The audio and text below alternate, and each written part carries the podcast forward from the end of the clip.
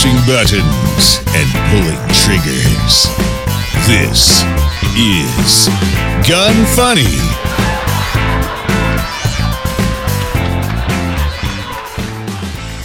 Welcome to Gun Funny episode 270. Today I'm going to chat with Brian Keeney from Occam Defense, discuss the hypocrisy of Biden DOJ in a recent court case, highlight a new optic from Pard, and talk about an odd game of chicken at the airport. I am your host, Ava Flanell. Brian, how are you doing today? Really stoked to be here and talking about guns with somebody awesome. So thanks for your time. Oh, thanks. Well, one thing that I will say that's really awesome is the only thing that I really like about this time of year, like with cold weather, is I'm drinking chamomile tea. And this is actually my first cup, I think maybe this year. I'm enjoying it. Well, I'm cheers. Like, yeah, thanks. this is what happens when you get older. You turn in the vodka for chamomile tea and hope that it doesn't age you. it's brutal. Yeah. It's really brutal. and then if you drink, like, God forbid you drink like one night which I may or may not have done a few days ago, and that's why I'm trying to hydrate. You are hungover for days. It's horrible. Like getting old. So not, yep, not worth it. It's not. No, absolutely not. I agree. But you know what is worth it? Smith and Wesson.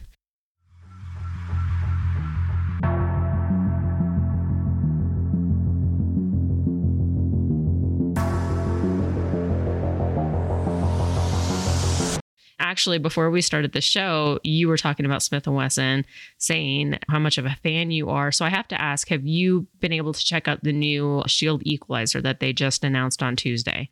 I have not, but I'm really stoked for it because I carry a shield every day and carry a Glock 17 as well. But the shield, both my wife and daughters can shoot it really well, mm-hmm. and they don't carry typically. And so it's kind of my backup gun, but also my if my wife and kids ever do need it, I've got it on me all the time. And um, really reliable, very accurate the EZ is awesome, particularly for small framed people and women. Mm-hmm. Like my wife did a bunch of special ed work early on and damaged her wrists really badly working with kids that were fallers on purpose.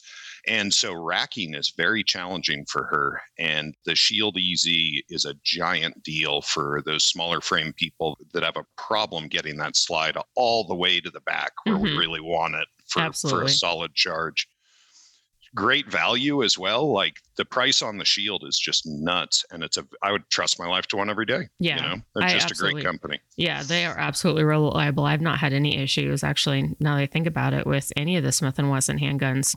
They do make some really reliable stuff. If you guys haven't heard, so they came out with a gun. It's called the Equalizer. It's essentially as if the Shield EZ and the Shield Plus had a baby, and this would be, you know, the outcome. It's not as easy to rack the slide like you would on the EZ, but it has really nice like serrations in the slide. Really nice, like easy to grip onto.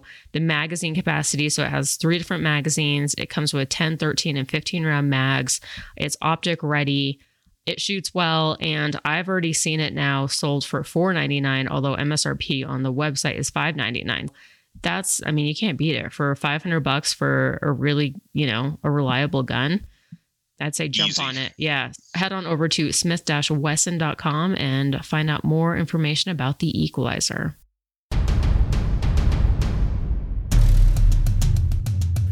Learn the things you never knew on Deconstructing the Industry.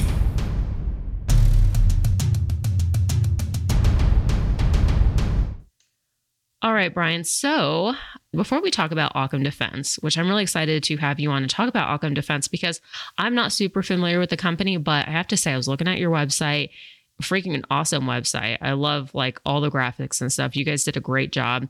And oh, thank you. That's one thing that the gun industry lacks on. Sometimes their website, I look at it and I'm like, dude, who the hell did it? Like some kid in the basement. Like maybe you should splurge a little bit and like have somebody, you know, actually like, you know, master your website. But Really nice website, freaking awesome accessories, especially the stocks. I really liked those.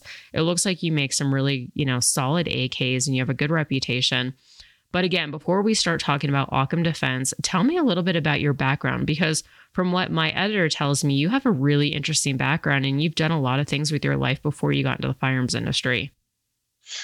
Yeah, that is one thing my life has been is interesting. That's for sure. So I went to college looking to reinvent the surfboard to mimic how dolphins surf underwater. Mhm. Um, if you haven't seen video of it, you listeners out there, it is staggering how good they are at literally surfing and playing in waves.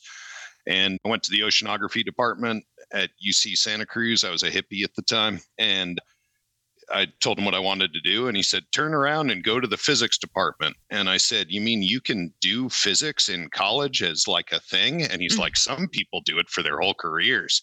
and I was just blown away. I was totally. I didn't know that this was a thing you could do with your life. So went over there and uh, learned a bunch of electronics and some physics that people on the show would recognize, like ballistic paths of bullets and that kind of thing. We got to cover and quantum mechanics and all that. But I ended up really falling in love with electronics. I'd been into it as a kid, and most of my career has actually been doing that. And I'll get to that in a minute. But along the way, my quantum mechanics professor was also a violin maker, and I had been making banjos and guitars on my own. I was really into wood at the time and just hadn't had any exposure to machining yet Mhm. And asked him if I could apprentice in his violin shop. And he agreed. And for the next few years, I learned violin making techniques. And a lot of those techniques are actually really compatible with AK construction. And so, in the ways that we do things differently from other folks in the US and in Europe, it's pretty much Luthery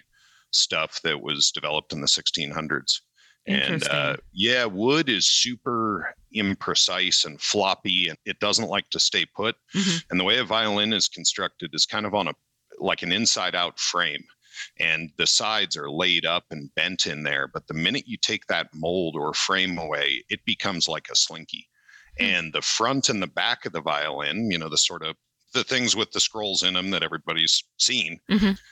those are glued on with hide glue with literally jello. You know Hmm. it's the same pretty much the same thing.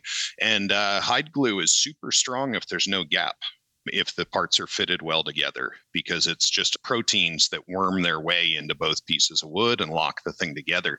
But if there's a gap it's just jello and it falls apart. And so the front and back have to be mated very precisely in a violin in order for the glue to work at all. And it's important to use hide glue and not a better glue because violins have to be taken apart fairly regularly for servicing.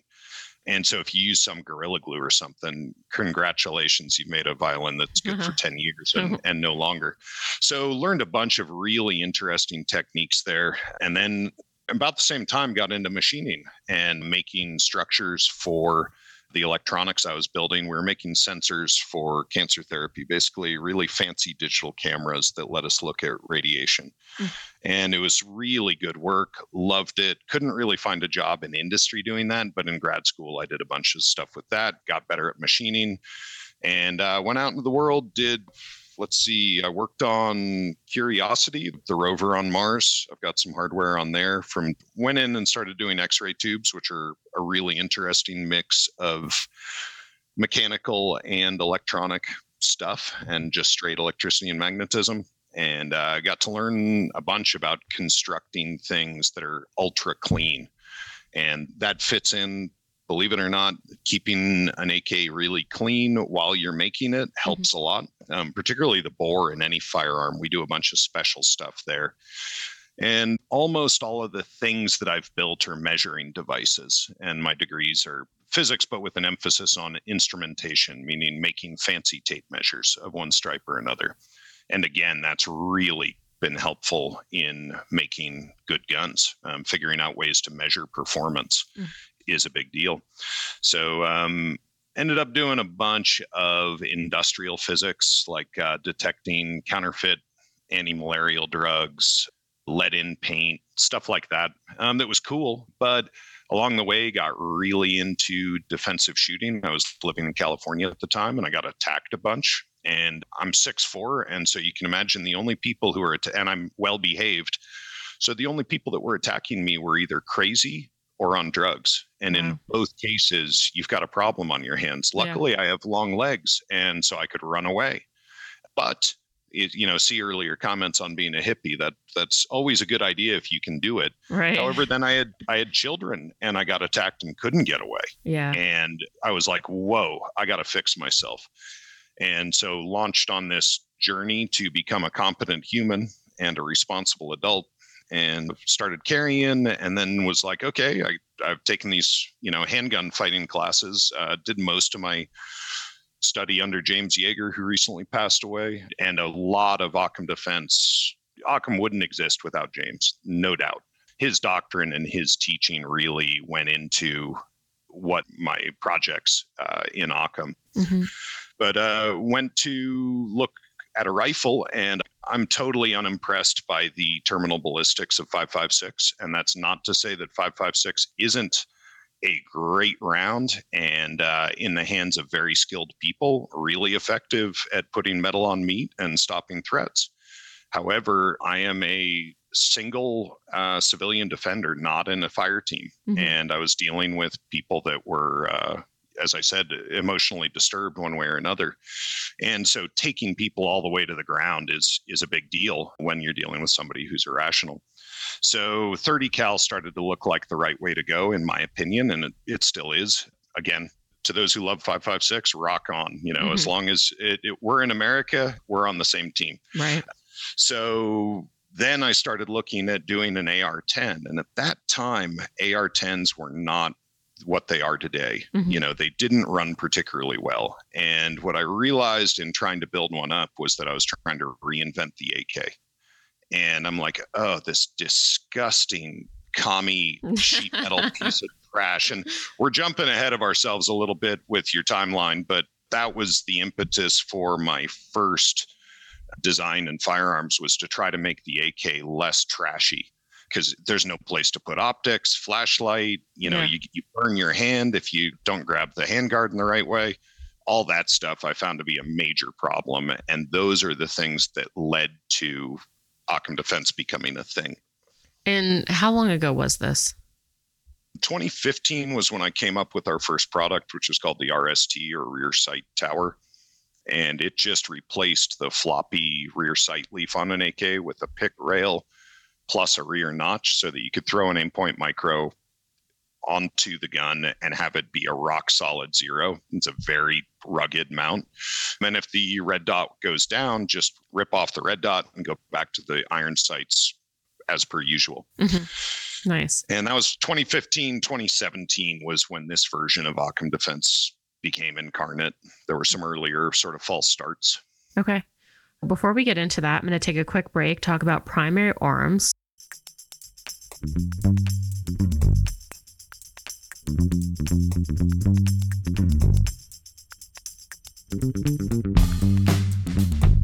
you guys are looking for a good LPVO, Primary Arms has their GLX 1 to 6 by 24 FFP scope in both the ACSS Griffin M6 and Raptor M6 reticles the GLX in their mid tier range. So they're definitely going to give you some premium features and rugged construction built in. It even has swappable turrets. So you can have them, you know, capped or exposed for quick adjustment. It has a full 200 MOA of elevation and windage adjustment, so you can zero it on just about anything for a long distance. They also have premium quality glass for extra clarity and include rugged throw lever that bolt onto the scope for quick attachment. Best of all, if you want this specific optic, so it's only for this specific optic, the GLX 1 to 6 by 24 FFP, if you use the code AVA, that's AVA, you're going to get a free one piece scope mount when you go to buy it, and that is at primaryarms.com. Let's talk about how you decided you're going to make this AK.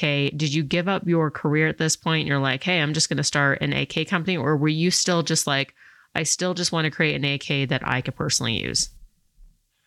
At that point, we were trying. I had a, another company going at the time. I had left. I was part of a startup that got sold to Olympus, uh, the camera company, in like 2012, 2013. Mhm. And after that, I was like, I'm hanging out my own shingle. I'm done being a corporate employee. I was in Silicon Valley. It was miserable. Yeah. and so started doing electronics uh, consulting in yeah t- well started consulting in 2008 but took it full time in 2013 I did take a year or two and started a farm school. Homesteading is another big interest of mine and sustainable agriculture. Damn. You definitely weren't did that- kidding when you said you were like jack of all trades. Like, here, I think I'm jack of all trades. And I'm like, all right, you have me beat. Oh yeah, it's no, impressive. like I don't have ducks or a row. I have squirrels at a rave. Um, to my wife's eternal chagrin. Uh, she's a really good sport, though, and has always gone along. Well, yeah, she actually is the reason that Occam became the full time deal. So I shouldn't say she's a good sport. She's a good instigator, and Yeah. a great partner. So let's see. Yeah, the farm school ended up not being cool because of fascist policies of the United States government. Mhm. Um, it's illegal to kill a pig on farm. It has to be on a USDA approved facility, and the government red tape, LOL. Was too much for me. And Yeah. so we decided to do guns instead because that was way less regulated. not, not, not really, but um, you know, at, at the beginning it was just accessories. So yeah, I had this electronics company going, and we were doing jobs for some fairly major companies. Uh, My business partner and I. He also founded Occam Defense with me. He's since moved on to other pursuits. We're still really good friends. Mhm. Um, also an AK guy, and uh, yeah, we were doing electric vehicle drivetrains. So I was designing the computers that keep the battery packs from blowing up, we hope. And uh, we ran into a really interesting problem that nobody wanted to pay for them. And that was incredibly frustrating. He ended up needing to move on to another thing. And I had a decision of whether to take Occam Defense full time or the electronics company full time. And my wife was like, you know, you're miserable doing working with, we were mostly having to work with Silicon Valley people that were just clueless. Mhm. And that was the real problem is they had all done software and software is very different. If you make a mistake, you hit control Z Yeah. and you're good again. If you make a mistake in electronics, it you've got a month or two in general before you can try another thing. And uh, that just did not mesh well. So yeah, I love the gun culture and um, working with people that are excited about something. And so my wife was like, "Yeah, let's do the gun thing." And at that time, we had developed the Merc, which is kind of our coolest piece of technology. It's a uh, free float handguard for the AK that dramatically accurizes the gun. And it, it sounds like snake oil, but it turns out that the gas block on an AK likes a lot of tension on it. It likes the gas tube to be really hard up against it. And the way our handguard works, you can do that. And the consequence is that you can often take a 6 MOA trashy commie gun and turn it into a sub 2 MOA gun just by adding our handguard. And I know that sounds like snake oil, but holy cow, it's it's a real thing. And I I'd, I'd love to say that I anticipated that and saw it coming, but it was just an accident. Hmm. So we had this thing, but we couldn't really get any traction with it. And James Yeager had come out to visit me in Moscow, Idaho, where we are. And he said, This thing's awesome, but you're going to have to sell the gun to sell the handguard. And I said, I don't want to do that. And he said, It Hmm. doesn't matter what you want. If you want this thing to move, you're going to have to build a gun. And so we started doing that. Hmm. And uh, in 2019, we started shipping the 1775, which is our kind of flagship firearm. It's off the website at the moment because with this current manufacturing environment, we can't make money building them. We're Mhm. hoping we're doing some stuff right now to get them back out, but it is a 14 and a half pin and weld up to 16 full length handguard, suppressor ready. Um, it comes with a our own muzzle device that has a Dead Air KeyMount interface. And then it's uh, Polish uh, critical parts, the bolt, the bolt carrier, and the front trunnion. And then we make, we're the first company to put a pick rear trunnion, which is the stock adapter on an AK, on every gun we made. And we came out with a line of stocks for Wow. that. The big reason behind the overarching principle, other than simplicity, is modularity because my wife i've mentioned her a couple times now but she's five feet and a little over 100 pounds with bad wrists an old school ak she can barely shoulder the thing and she's in good shape it's Mm. just that she's a tiny person Yeah.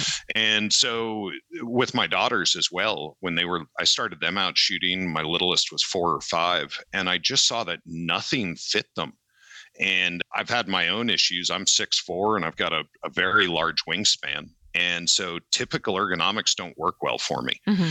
And seeing the very large and the very small hammered home the need to be able to really dial in your setup to you. Mm-hmm. And uh, dudes out there listening, trying to get your women or daughters into shooting, if you can take care of those ergonomics and really look at what your lady is having to do to shoulder most guns, like help yourself out and get them a smaller rig. So Mhm. really short length of pull if they're small, but also lightening up the front of the gun in whatever way possible. You know, do not bring your night vision rig Mhm. out with your girlfriend for a first time shooting. That's the wrong answer. Something that's really stripped down with the pencil barrel probably is the right answer. Mhm. I couldn't Um, agree more. Yeah. Yeah. So, um, So- God, I'm, I'm all over the place there. Why don't you bring me back home? No, it's. I mean, it's all great information, but I have to ask. So I'm, I just did a quick search because I noticed, like you said, there isn't any guns for sale on your website. What is MSRP for a lot of these AKs? Uh, for the ones that we make, MSRP is right around $3,000, which is a large amount of money.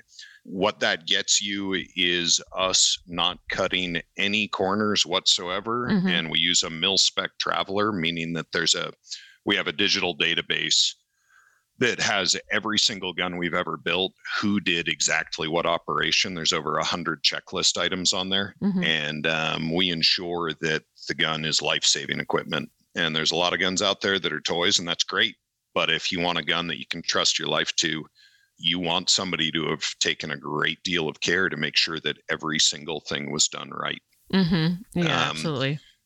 our guns are sub 2 MOA out of the box. We ship a test target with each one. Most of the parts are made in the United States. We try to make as many of them as we can ourselves. So it's as much of an American hand built gun as we can with, you know, nothing super extra. It's not like they come gold plated. hmm Um, but what you get is Americans that care about you and your safety building you the best gun they know how to make. Yeah.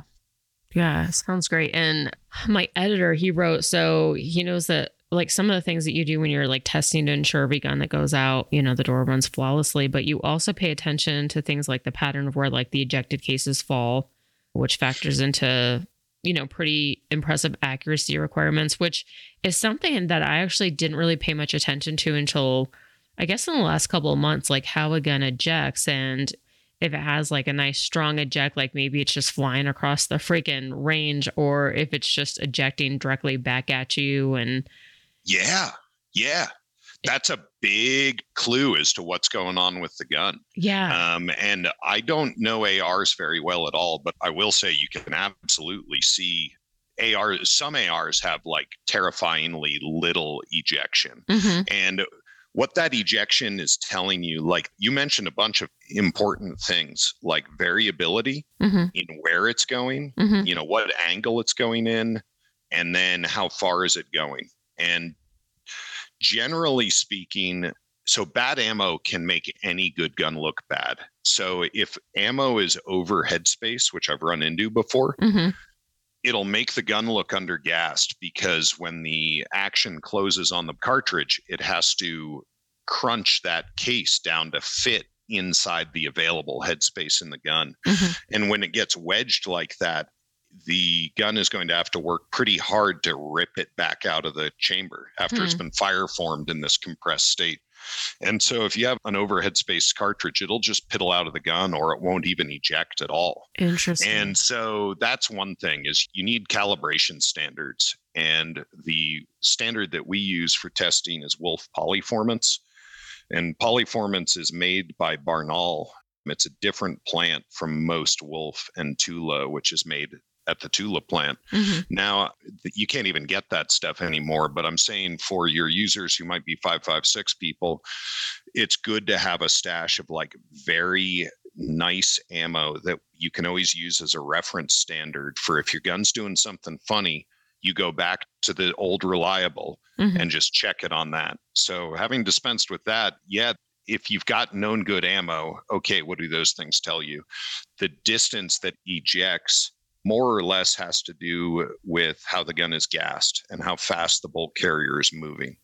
So if you're flinging brass 30 feet, you're going to prematurely wear your gun out. Hmm. And you'll notice this like if you strap a can on, you'll notice that your ejection pattern almost always gets larger or the, the distance thrown. There's other clues like if the rounds on an AK, and again, I just don't know 556 guns very well at all. Mhm. Um, the AK has kind of been my single minded pursuit for the last six or seven years here. The angle tells you what the ejector is doing. On an AK, the ejector kind of sticks out from the left hand side, and there's a cutout in the bolt, and the bolt just comes by it. And there's an extractor claw on the right side, uh, much like an AR.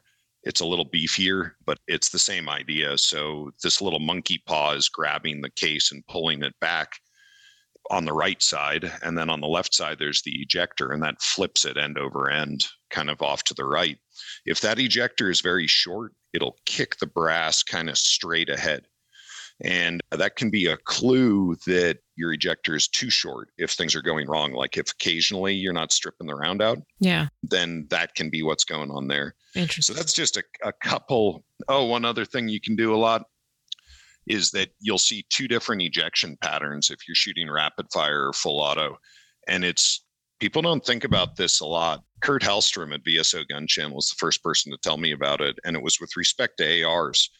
When you ground out the mag on an AR, and this is true with the AK as well, people recommend that for accuracy because it gives you kind of a monopod Mhm. and you can use your two elbows to kind of make the gun give your gun sort of three points in some way that noticeably will change both your group size and where the brass ejects ideally you want that mag hanging loose so that it can wiggle and get out of the way and let the cartridge get stripped evenly up the bullet guide and into the chamber on a double stack mag the left side rounds are going to hit a different part of the bullet guide than the right side rounds.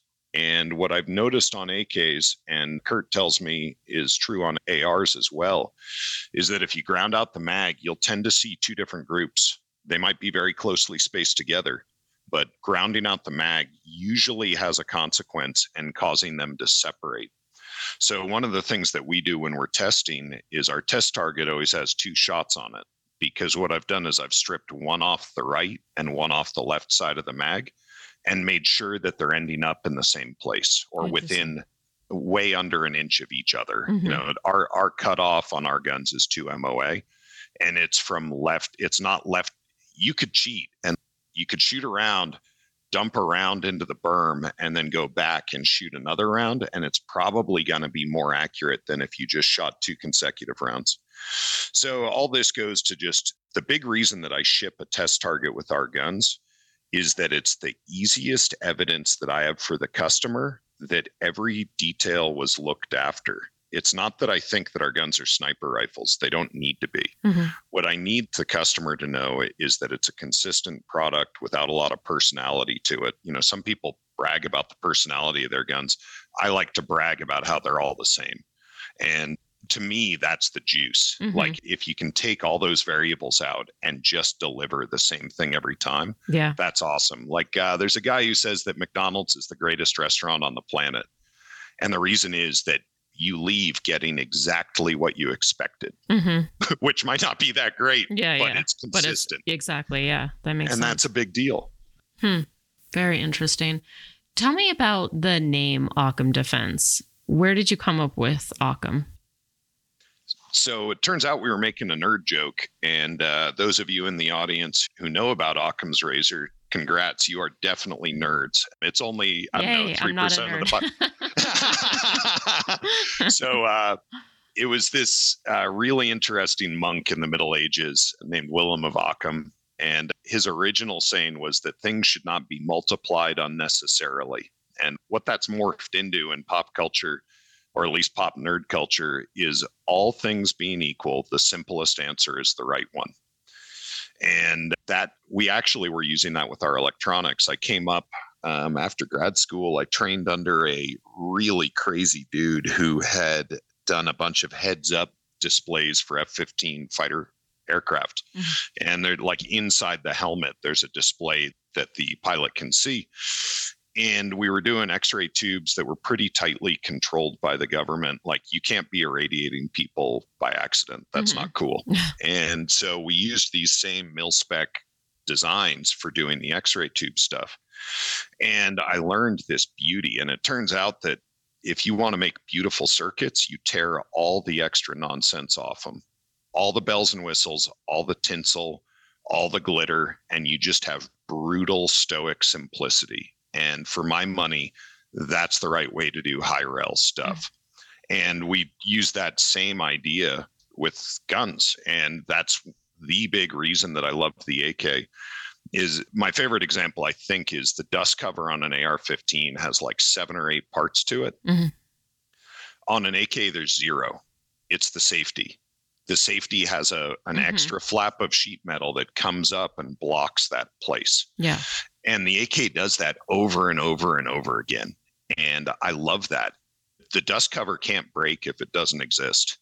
And uh, like forward assist, it's just the charging, you know, it has a Mhm. reciprocating charging handle. Yeah. And a lot of folks now are getting rid of the forward assist on the AR. I don't Mhm. have like a strong opinion on that, but that's sort of what we're going for. And that's the idea with Occam as the name is that anytime we can get rid of a fastener or a doodad, turn three parts into two, or better yet, not use them at all, we're doing that. Yeah. Makes sense. Okay. I'm going to take another quick break and talk about Mantis.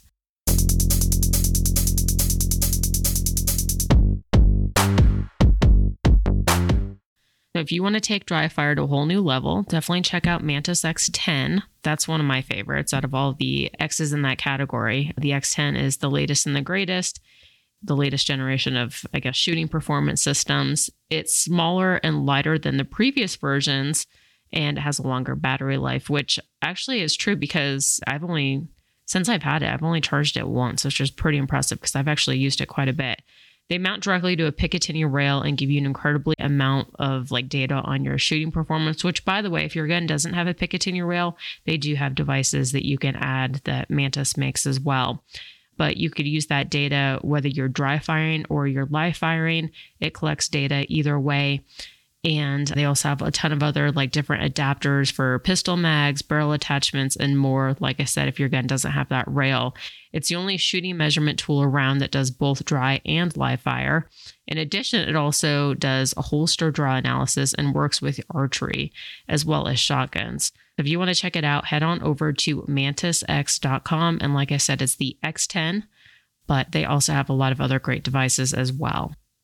Let's talk about some of the other stuff that Occam makes. So, like I said, I was on your website and checking out the stocks.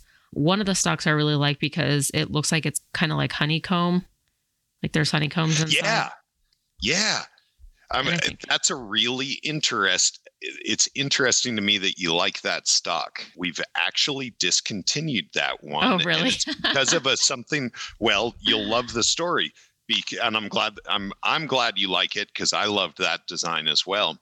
It triggered something called trypophobia in a lot of customers. Wait, what the hell is that? Right. So for a while, I was addicted to uh, the slash WTF on Reddit. And I just had to block it on our servers because I was spending too much time looking at weird stuff. Yeah. It is trypophobia. It comes up all the time on Reddit WTF, but you can Google it at home. It's T R Y P O and then phobia. And it is a fear of repeating shapes. And I think it comes from parasite infestations earlier in our evolution. Like if you've ever seen bot flies or like the back of a, uh, there's a particular toad. It's not Madagascar, but there's this, this gross looking toad that has it, its eggs on the back of it. Mhm. And the eggs hatch out of the back of this toad. So yeah, that honeycomb pattern. I've, our patent attorney, um, he called me up and he's like an IPSC grandmaster, and, and I asked. He was working on the. Uh, he wasn't working on that. Uh, we didn't patent that. It was just I ask his opinion on stuff a lot, hmm and he's from Georgia, and I'll do a terrible Georgia accent here, but he's like Brian. I gotta tell you, if I was shooting that in a competition, and this is a very straight laced, like yeah. think think accountant in Yeah, yeah. I would feel so embarrassed at how this thing looked that I would be unable to shoot the competition due to being distracted. And I thought, what is going on? And so I, I'm like, hey, hold, hold on one second. And I Googled trypophobia and I sent him a picture while we were talking. And he kind of gasped audibly. And he's like, don't you ever send me anything that disgusting again. And Dang. it was, it was this great marketing lesson. And it's why I encourage people to be brutally honest with me. It's why I go to him for advice on products is that he tells me what he actually thinks. Yeah. And so, yeah, the stock originally had that honeycomb in it because we cut our stocks out of billet. So they start as a big brick of metal. hmm So if you leave metal on, it doesn't cost you anything. And I wanted to do a cool, our logo is a hexagon. I love the honeybee. I used to keep bees for a while. Like they're awesome hmm and I just wanted that shape in there because we could. And we ended up nixing it for that reason. And now we've got something that's a lot more, it's kind of an homage to the uh, Galil, the old, the early Galil AKs had this stock that was made out of bent pipe.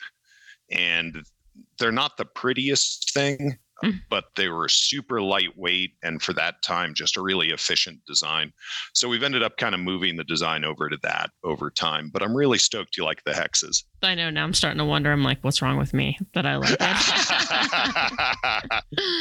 well, you have some other cool stuff. I mean, like the Hex 2.0 that you can put a wooden panel in or keep it out, and the folding stock, which is cool. The wood panels. I love mixing wood with AKs. I just think it looks great. Like I have my Galil, my Galil Ace, the second gen, and actually all the AKs that I have have some wood on it, but nice. with the oh, Galil. Oh, you need you need a pair of our sights then.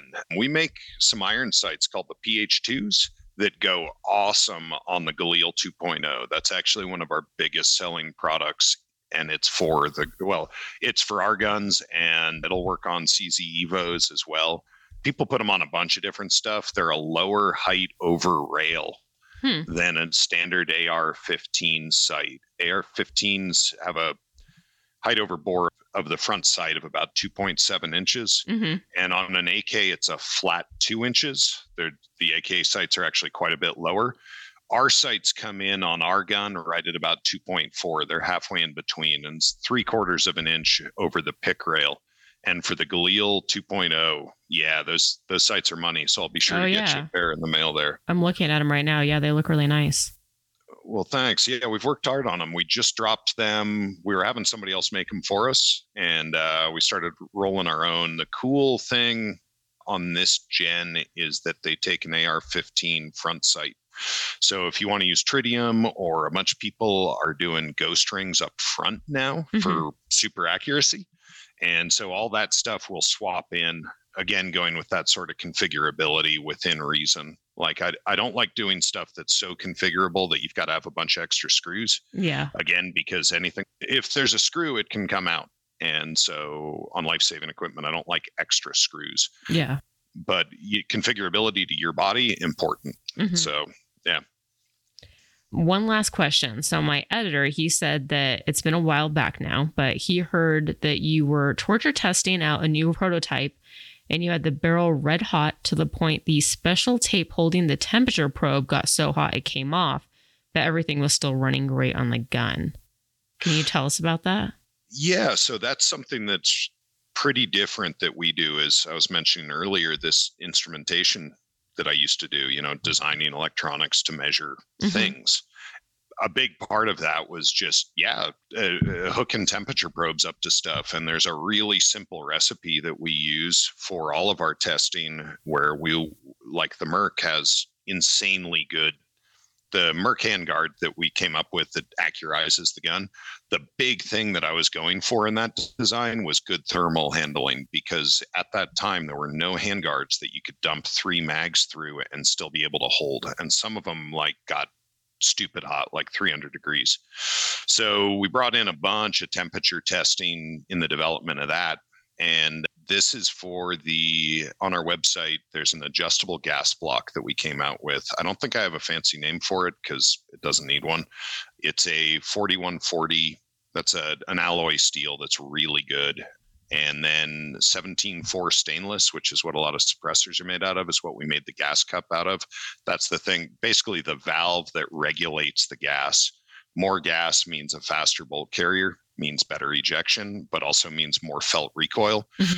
Lower gas is the opposite of all those things, but if you go too far, you don't get good cycling. So there's a three bears problem, and ambient temperature matters tremendously. If it's 20 degrees out, you're going to need a way different gas setting than if it's 110 degrees out particularly if a can is involved so that's the whole thing is is to be able to run a can and get that three bears setting no matter where you are the spring which is the only thing that failed in the test that your editor was talking about it started out as a chrome silicon ar15 detent spring and in order to test that whole gas block we decided to put a thousand rounds through one gun in 45 minutes and just burn it down and see what happened. And the gun ran fine throughout the whole thing. I've got these crazy pictures of it getting, it actually got to be a pretty bright orange. And we got the gas block up to about 1300 degrees Fahrenheit. Wow. It was, and yeah, we use a special tape called Kapton, K A P T O N. And if your audience members who have looked at stuff going into space, or if they've cracked open an Apple laptop, you'll see this brown tape. It's translucent. You can see right through it, but it's got this like tobacco stained color to it, like almost like a black tea Mhm. uh, kind of tone.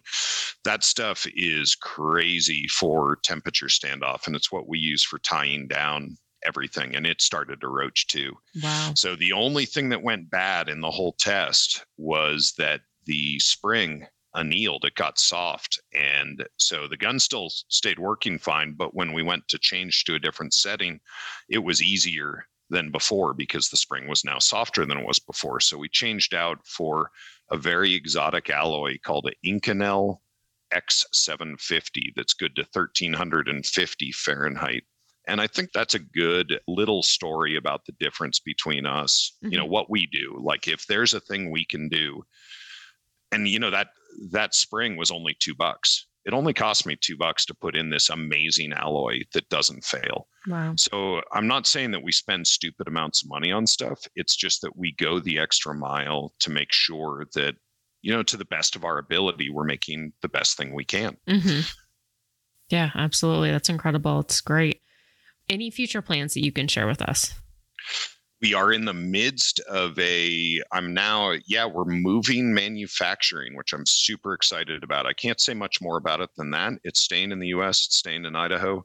That's the big work we're doing and getting some very large machines in the mix and doing some collaborations that are going to be announced very soon. But i think the big push in terms of products coming out or all that is the relaunch of our firearms at this new facility that has it's a, a much larger company that we're partnering with to bring more awesome to the American market. Yeah, I'm excited for you, especially because I think there is such a uh, how do I say it? like you know AKs have like increased greatly in popularity just in the last couple years, and I know even with my Patreons, people who you know support the show in our Patreon group, there's so many AK fans, and I mean I'm sure that they're already a fan of yours if they're already you know into AKs because I know that the AK community is you know, pretty small, but it's great because, you know, if you were an AR company, I'd be like, all right, well, good luck, you know, but I mean, it's still a very small pond, but there's so much ways that you can dominate and like take over the industry, especially if you're offering, you know, great quality products, which it sounds like you are. So I'm really excited.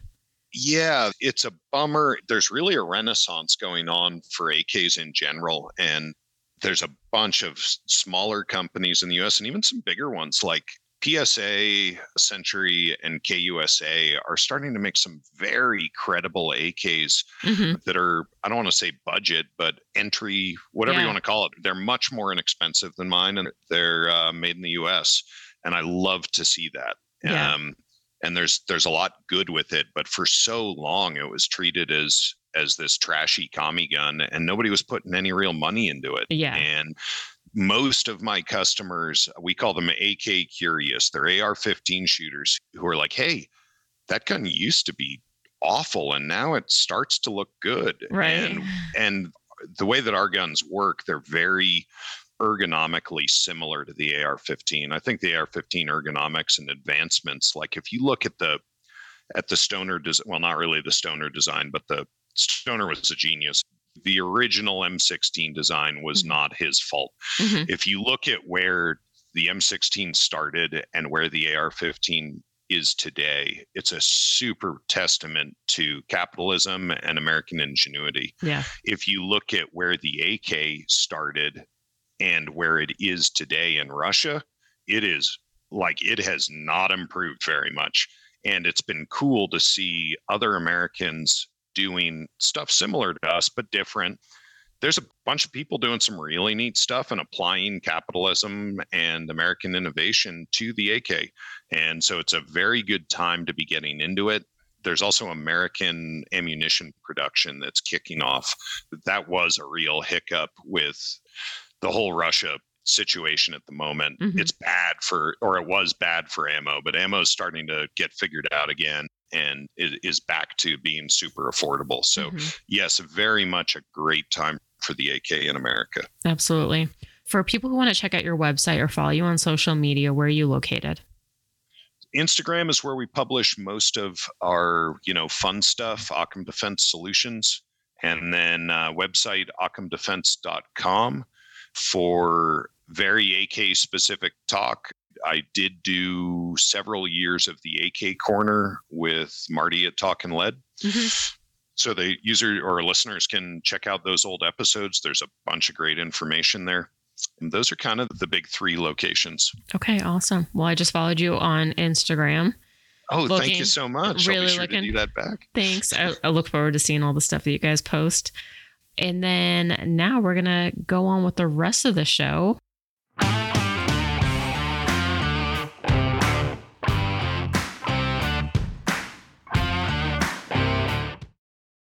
Franklin Armory. Have you ever shot in binary mode? I have not. It sounds awesome. I, we've we do some full auto stuff, but for uh, no, I haven't gotten to play with the binary triggers. What you are know, they like? Okay, for one, they make them for AK. So I think also if you wanted to do like a test, it would actually be great because it's just basically how it works is you pull the trigger, it shoots a round, and as you release the trigger, it shoots another round. But once you get that cadence down, I mean, you shoot it within a few seconds and you're like, what happened to the ammo in my magazine? Because it's gone. but it's so much fun and I'm addicted to it. And I actually just finally got around to installing the one in my AK and and the one that I have for the AP5. So I'm going to take it to the range this week and test it out. But I think it would be a great addition to your guns, especially for testing, because I, I don't know. I mean, you definitely have to have like a, a, solid gun, I guess, to put it in. And I'm kind of curious to see how even my AR that I built, that I put that trigger in, how it holds up. But it's just, oh, it's so much fun. Nice. Yeah, there's no doubt that high rates of fire put more stress on a gun. Yeah. It's a, a real nice way to stress one. Yeah. Definitely. I agree. But I mean, I take it easy. So I don't like, you know, I'm sure that it's fine for all of my guns because I'll shoot a few rounds like in binary mode and then, well, a few mags. And then what's great is you can switch it to semi auto mode. You're not stuck shooting binary 24 7. If you want to just shoot it in semi auto, you just flip of a switch and then it goes in semi auto. And if obviously, if, if you're shooting in binary and let's say you want to cancel that last round, all you have to do is switch it on to safe and then it cancels that last round. So lots of different oh, nice. options. Yeah. It's kind of best of both worlds. If you guys want to check it out, head on over to franklinarmory.com. Don't forget to use the code AVA, that's AVA, and that's going to get you 10% off. Politics. What is going on in the world today? It's political AF. Today in politics, it should be legal, but also illegal. President Biden recently issued a mass pardon for low level marijuana offenders, which didn't actually apply to anyone since it only applied to federal convictions of simple possession, and no one was in federal prison for that. It was clearly a smoke show, and his lip service saying that, quote, no one should be in jail just for using or possessing marijuana was absolutely a lie. Proof of that came this week in a case from Florida challenging the rule barring users of marijuana from purchasing or possessing firearms. In spite of the political manipulations, simple possession of marijuana remains punishable by a fine of $1,000 or more and up to a year in jail. If you own firearms, though, it's a lot more severe up to 15 years for, quote, trafficking in firearms, end quote, by obtaining a gun illegally as an unlawful user, and up to 10 years for failing to report cannabis consumption on the 4473, which is kind of comical because I want to know where Hunter Biden's uh, charges for those since he consumes drugs far more hardcore than marijuana and obviously led on his 4473. The case in Florida included Democrat Nikki Fried, who runs the state's Department of Agriculture and Consumer Services, which also oversees the state's concealed carry permits. In the case, Nikki and other defendants who participated in Florida's medical marijuana program argued that the ban on gun possession by pot consumers violates the Second Amendment. U.S. District Judge Allen Winsor sided with the Biden administration, saying that it passes this constitutional test. He pointed at the history of banning gun ownership by people convicted of certain crimes. However, there are dissenting rulings and precedent that disagrees. The only history and law that supports banning ownership applies to gun owners under the influence of alcohol and only, quote, while intoxicated. Also, prohibition of marijuana consumption did not exist when the Second Amendment was ratified. Obviously, it's absolutely ridiculous considering his son's gun crimes and words on how no one should be in jail for marijuana that the DOJ continues, you know, persecuting gun owners for pot. Q&A. There's no such thing as a stupid question. Just kidding. Visit gunfunny.com forward slash contact to submit yours. Today's Q&A. Today's question is how does recoil on the new Smith & Wesson equalizer compare to the Smith & Wesson Shield EZ? And I don't know. I would say one, it depends uh, because obviously the equalizer is chambered in 9 millimeter, whereas the Shield EZ is chambered in 380 or 9 millimeter it does make a difference. You know, 380 is going to have a little bit less recoil than 9 millimeter, but let's say we were comparing the Shield EZ 9 millimeter to the Equalizer. I would say, as far as recoil goes, they're fairly similar, but they're definitely not the same gun. So the Shield EZ is still a lot more easy to operate. The Equalizer, I would say that the slide, as far as like, you know, racking the slide, it's closer to the Shield Plus, and it's definitely not as easy as the Shield EZ. The Shield EZ has the little tabs on the side when you're loading the magazine. The Equalizer does not, but it does come with one of those Maglula, Uplula speed loaders, which works great. But if you don't have it, then, you know, I would say it's very comparable to a Shield Plus magazine. And those magazines, you know, they're a little bit difficult to load and they definitely take some, you know, some breaking in. I know when the Shield, the original Shield came out, those magazines were really hard to load, but eventually they kind of break in a little bit and they get easier. Whereas like the Shield EZ mags are easy right from the start. The serrations on the equalizer are great though for racking the slide because it definitely gives you quite a bit to grip onto. Whereas the Shield EZ doesn't. But like I said, the Easy slide is much more easier to manipulate than the equalizer. Hopefully that helps.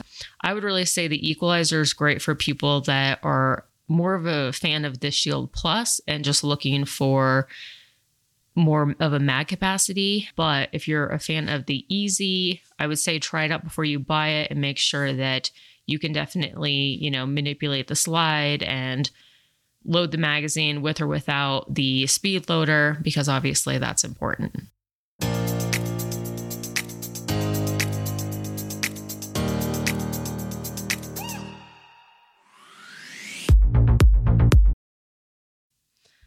IWI you mentioned the Galil, which I'm a huge fan of. That's probably one of my favorite guns, and I just get tons of compliments on it because I've upgraded a lot of the parts on it and it just shoots freaking amazing.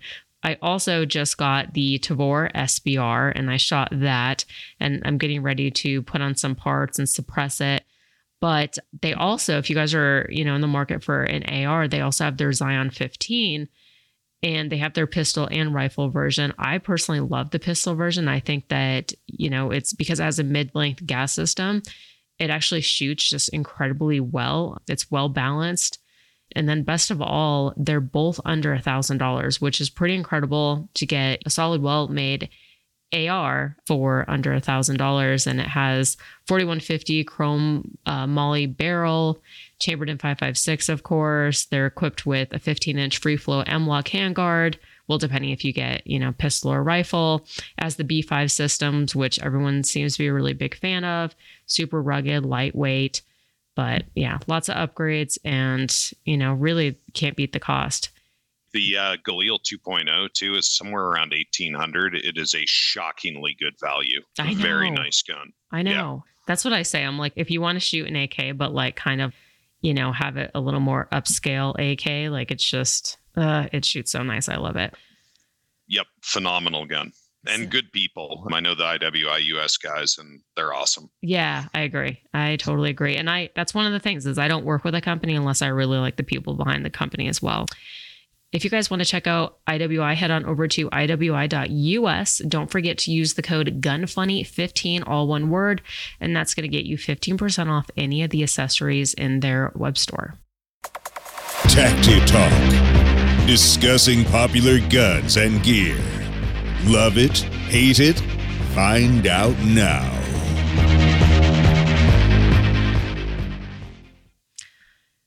Today's Tacti Talk, a company called Pard. I don't know. Have you ever heard of Pard? I haven't. They make optics. I've never heard of them, but they released an optic called the DS3X. They just released a new series. It's a day night optics that sounds pretty amazing for the price. Pard produces their optics in China, so they definitely seem to be taking like Holosun's approach, which I personally don't think there's anything wrong with if the glass is made in China, if it works, because I've been pretty impressed with Holosun stuff, then, you know, it is what it is. And I'm I'm happy to use it. The new DS3X series, it looks like a standard tubular optic, but with some extras. It incorporates a ballistic calculator, a 1200 yard rangefinder, Wi Fi, video recording, and a 800 by 800 display. The image sensor delivers Ultra 2K with full color and share details during day and night. For night mode, it includes an IR illuminator above the tube where the optional rangefinder goes as well. The IR illuminator is supposed to be good for up to 500 yards.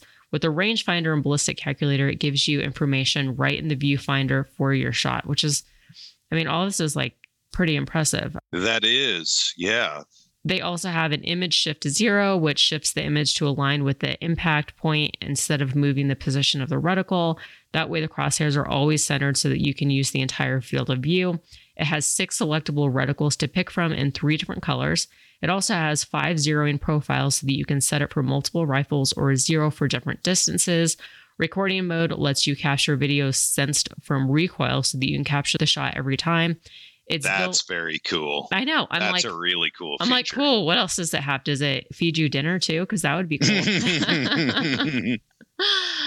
Let me scroll down and see. So the only thing is, is it's not. It doesn't include MSR pre. Um, but I'd definitely be interested to see. You know, what this. Let me see if I click on it. Let me see. For one, I want to see what it looks like. Yeah, actually, just like my editor said. So it has like that tubular looking optic. Okay, so MSRP is 1059 but according to Pard's announcement, it's actually discounted to 999 So $1,000. That's a lot of tech for a grand. And um, yeah, like I love Aimpoint, but most of my stuff has Holosun on it because I'm not, you know, Yeah, so- I'm not landed gentry at this point in my Right. life. And so, you know, for the, to me, iron sights give permission to have glass that's a little cheaper on a nice gun hmm because all glass i've broken a lot of Aimpoints and uh, i've fogged some Aimpoints and so i just treat all glass as disposable and i always have iron sight backups Yeah. and with that idea you know this on life-saving equipment as long as you got irons uh, i got zero problem with that Yeah. And I will say, definitely, I've said this in previous shows, but definitely practice with those iron sights because for whatever reason, you definitely get rusty because that's how I started off. And then I did a AK class at Thunder Ranch with Clint Smith. And I kept messing up with the freaking front sight, the three posts. Well, it's the front Yep. post with the little two, you know, side walls. And I think because I was just so used to always just seeing that the three notches, that the side post, the side wall, I would like confuse that with the front sight and go and take my shot and it was off. And I was like, what the hell? Because like I'm accurate and I'm a pretty good trigger puller. So I'm like, what the hell is going on? And I'm like, stupid Century arm, stupid freaking AK, but really it was totally me. So- yeah, you bring up a very good point. All of this stuff is it ages. Yeah. and uh, good call to practice with the irons. Absolutely. Yes. But going back to optics, I think that we're in a time in, I mean, nowadays, the optics that are out there, what we have available, primary arms, I mean, they're offering just some really legit, amazing optics. For example, they just came out with two red dots for your pistol, and both of them MSRP is 149. Crazy. Yeah. And uh, I'm a giant fan of primary arms. That I didn't want to talk over you on the read earlier, but talk about great glass and i've used it when a customer doesn't buy irons on one of our guns i'll use a primary arms one to six power and it is very much sub moa glass and i've taken it out to 500 yards with our ak's and been able to ring steel just kind of you know one Yeah. one shot after the other and also in rain sleet snow like we test outdoors in northern idaho and like for every week of the year thursday is test day and uh, right now we're not doing it as i mentioned but for years it was every thursday no matter the weather i was out in a farm field shooting primary arms glass and we just left it in our shooting trailer and so i've done some pretty gnarly environmental tests Yeah. on primary and the stuff's great Yeah, I agree. I'm like the days of just, you know, spending tons and tons of money. I mean, unless you are doing long range shooting or something like that, which I don't do. I mean, I've done a little bit. I've I've shot to a mile, but if I was, you know, a professional shooter, then I'd be like, okay, let's really consider, you know, let's compare of it. But, you know, most of us out there, we are only shooting no more than a thousand yards. And primary arms is great. Like, why break the bank? And at that point, what you save in glass, take a training class. Like always, you know, totally train. totally yep first training then everything else totally agree Yeah. um, and it's not that i don't love Nightforce like they're in idaho and they make amazing glass and those of you folks out there that have the money for Nightforce uh, you're supporting jobs in america and Sure. that's amazing Yeah. for the rest of us uh, yeah the ballers on a budget there's some great options out there yeah, absolutely. All right, Caldwell.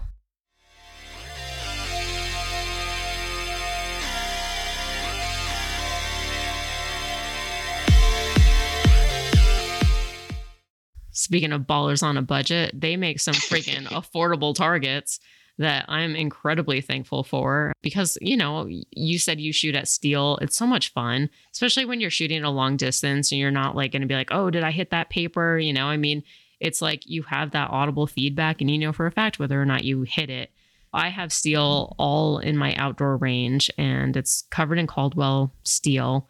Right now, they have a sale going on. So, AR 500 targets in a bunch of sizes and shapes with like five inch plates as low as like 19.99, eight inch ones for 37.99, and then full IPSC targets for 209.99. So, you really can't beat it and they take a beating. I mean, they last really well. Like I keep them outdoors the entire time. We're going on maybe two years now, and they're out east, so there's like tons of like wind and dirt, so they're probably getting pounded with sand and stuff. And yet I get there and they hold up just fine. So if you want to check it out, head on over to caldwellshooting.com. Don't forget to use the code GUNFUNNY10, all one word. That's going to get you 10% off your entire order. Stupid, funny, cool, interesting, awesome, as f- never mind. AF. today's AF segment. So I'm actually really excited to talk about this because this article clarifies a lot of things. So last night I was getting ready to go to bed and I usually just like read the news, search Instagram, like do whatever, maybe shop online, you know, whatever. And that's usually how I fall asleep. Yesterday, I was on Instagram and I noticed that SCCY Pistols, they posted this picture of like a raw chicken, like an entire hen with like some brown paper bag inside of it. and I was just like, what the hell? I'm like, who the hell's doing their marketing? Like, what the hell's this shit? And I literally was just like, okay, whatever. Like, weird, but okay. And just kept scrolling. well, today I read this article and I'm like, okay, this clear, but they didn't even clarify what the hell it was in their. You know, so I'm reading the description on their post, like thinking, like, okay, you got my attention. What are we posting about? But it didn't clarify anything. So now basically what happened was this week TSA posted photos of a chicken that someone had in their luggage when they tried to get on a plane at Fort Lauderdale Hollywood International Airport. Transporting food like chicken, fresh meat, seafood, it actually isn't unusual and it's permitted as long as they're packed in ice. And oh, that they don't contain firearms. That's right. Someone stuffed a pistol inside the hen in an attempt to conceal it for their flight. No word on if there was an arrest involved, which I would think that there would be because clearly there was an intent to hide this pistol. But it's pretty sure that, you know, oh man. no one would intentionally, you know, by accident hide a. So it was a SCCY CPX2 with a red dot inside a chicken.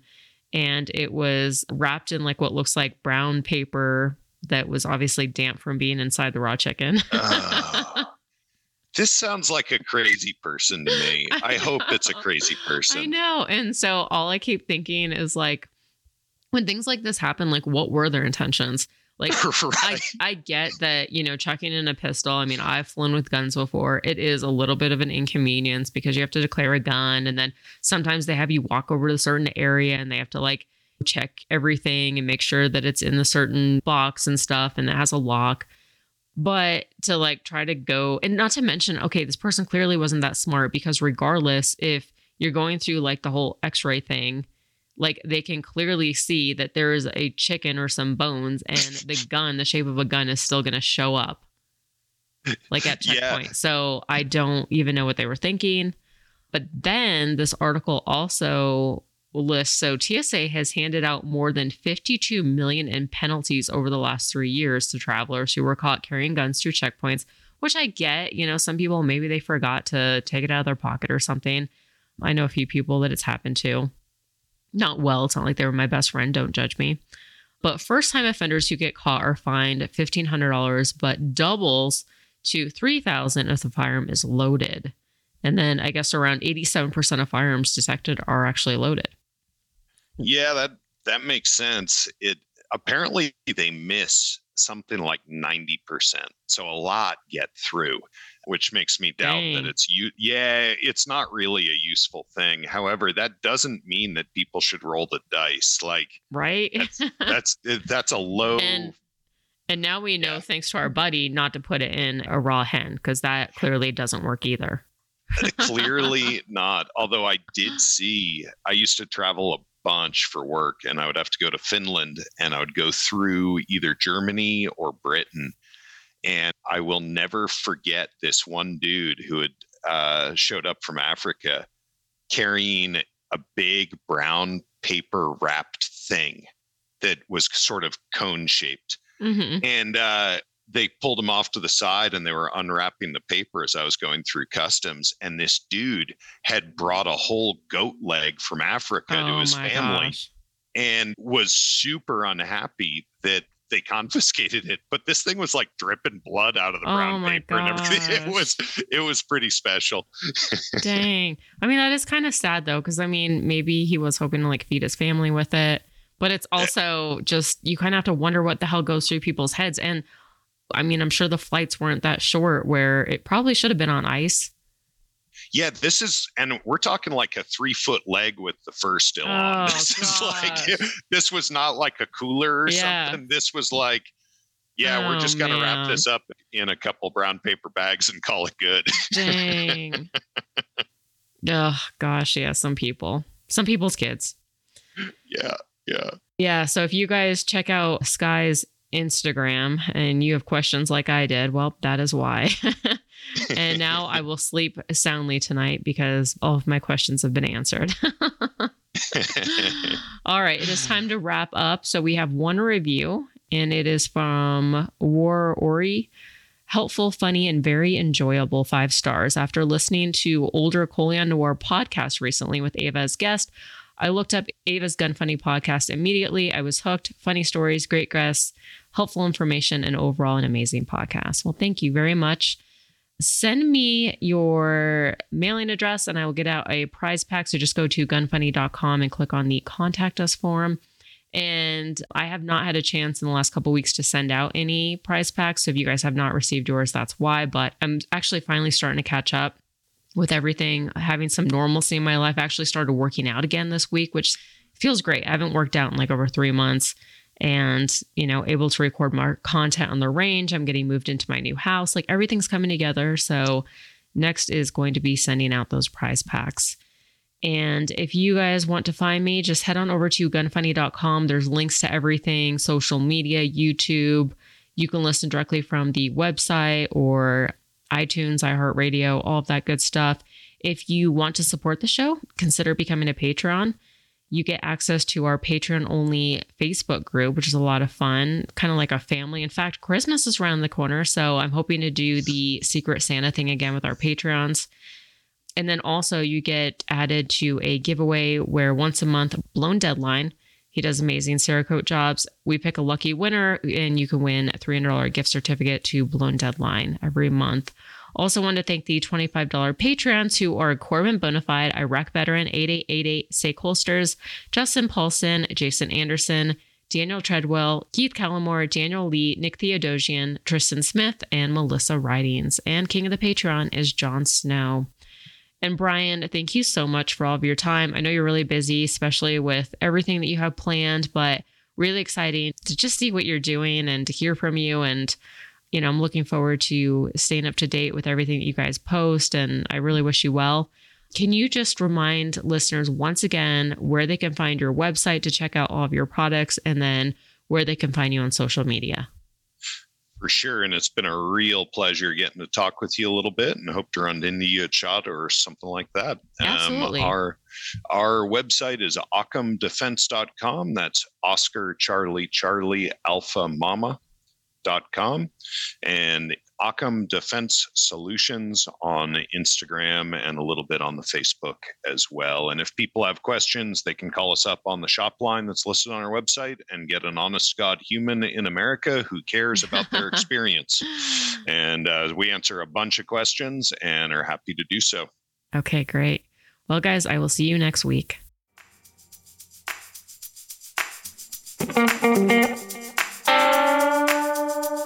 Want to send feedback? Tell us about a company or anything else. Go to gunfunny.com forward slash contact.